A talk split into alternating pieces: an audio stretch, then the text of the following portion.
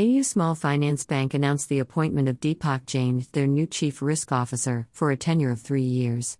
Starting from SEP 1, Jain will take over the duties of Ashok Jain, who had quit the bank on personal grounds. Having worked for 12 years with AU Small Finance Bank, Jain has 23 years of total work experience across finance, operations, IT, audit, and risk management. He was serving AU as the COO and key management personnel.